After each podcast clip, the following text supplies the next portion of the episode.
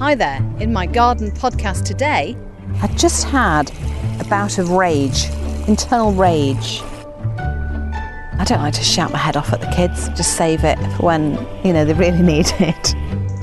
Coming out for a bit of deadheading and watering and a bit of a potter, I must say, it's taken the edge off it.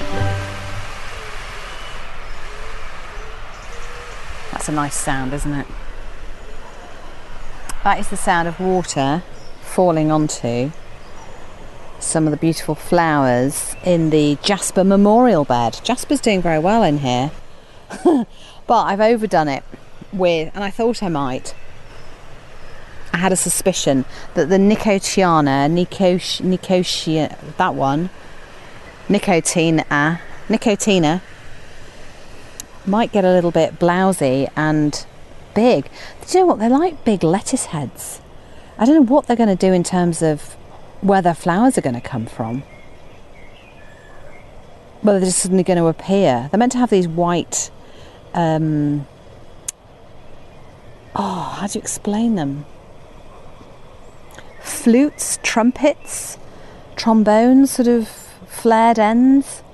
I've never, I've, you know, I've only seen them in the photograph, and I really like them.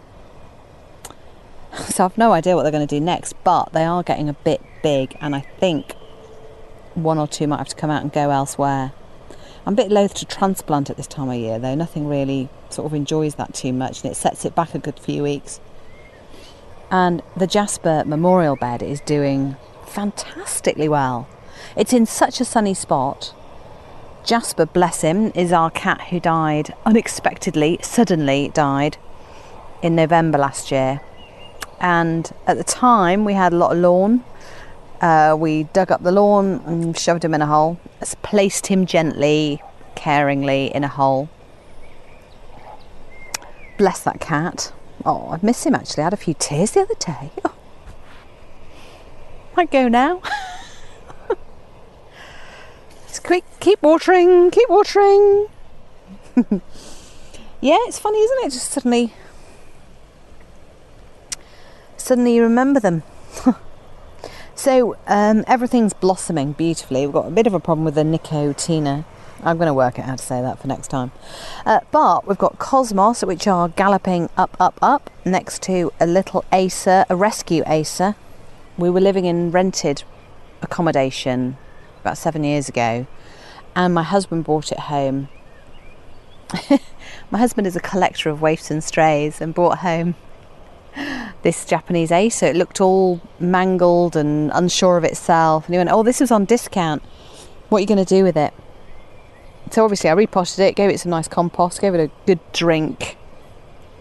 But it has stayed in the pot because I was never really sure of where it liked to be. So I used to move it around a bit just to observe what happened. And it wasn't until we made this bed that I thought, right, okay, that ace has got its moment in the sun now. Or rather, 13 hours a day in the sun. And it loves it, it really does. It's thriving. It's very re- rewarding. Acers are interesting. They kind of midsummer appear to look like they're going autumnal, uh, which is almost, and they do, they do have beautiful, lovely, rich colours. We've got a lime version down the front of the garden, near the house, near the back of the house. Um, a burgundy one right next to it, so the contrast between the two colours is really good. This one's very green, but already the tips of its leaves, uh, tips of its um, tall stems, I suppose at this stage, not quite branches, have started turning, started turning. It's nice though. I guess it's where the sun is on them for longest. They can't quite retain their moisture. I'm going to use a different. Uh, I'm going to use a different setting on my hose now. Annoyingly, the ones I love are just two two clicks apart as opposed to next to each other. I must write to Hozelock about that. I'm joking. I'm joking. I wouldn't. That's ridiculous, isn't it? bet people do. I bet people do write in about stuff like that.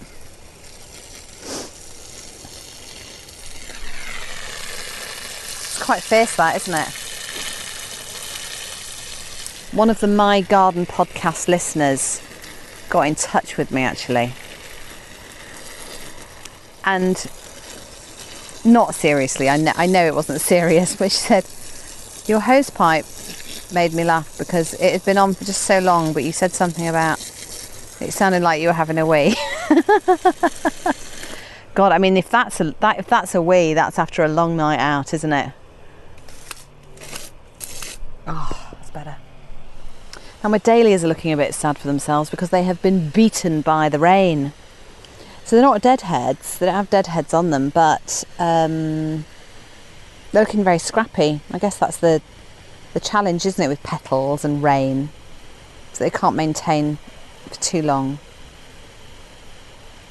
I've got some weird stuff growing in the back there. I'm not sure what that is. I think I've got several weeds growing there. Now, weeds are hilarious, aren't they? I don't know if you've ever noticed this or whether it's actually a thing. But they tend to take on the disguise. They tend to take on the, the guise of the plant that they're near. I'm sure of it. Absolutely sure of it. So sometimes it's a bit difficult to tell what's what. So they look a bit like sunflowers. Tiny, you know, seedling sunflowers. I think it might be just been my imagination, to be honest. So I've um, so I was not really feeling it today. I just had a bout of rage, internal rage about something. My daughter had missed the train that she was going to get home from her friend's house, and as I was on the way to pick her up, as in nearly arriving at the train station to get her, she went, Oh, I've missed my train. It's not arriving for another 45 minutes. You go home and then I'll just, I don't know, get the bus or walk. I think I'll, oh, conflicted about that. And I was furious, absolutely furious. It was just like, why couldn't you have just made the train on time? Well, I've made the effort to taxi you about and arrange to meet you and pick you up and anyway, it's at the long end of a bit of a long day, so I've had my internal rage going on. Uh, I don't like to shout my head off at the kids. Not all the time, every anyway, just save it for when, you know, they really need it.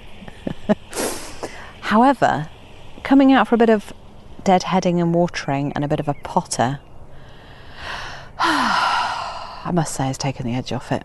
I do feel a lot more balanced, less angry. So I think that's it for the day. Um, what I wanted to do was just make sure it was a fully drenched garden because the next few days we're reaching 30 degrees. I know that's laughable in some countries and some areas. That's like what the morning feels like in the winter in some places. But for us, it's extreme weather. Plants love it, but they do need watering, so just do a, just do a bit more and then I'll finish.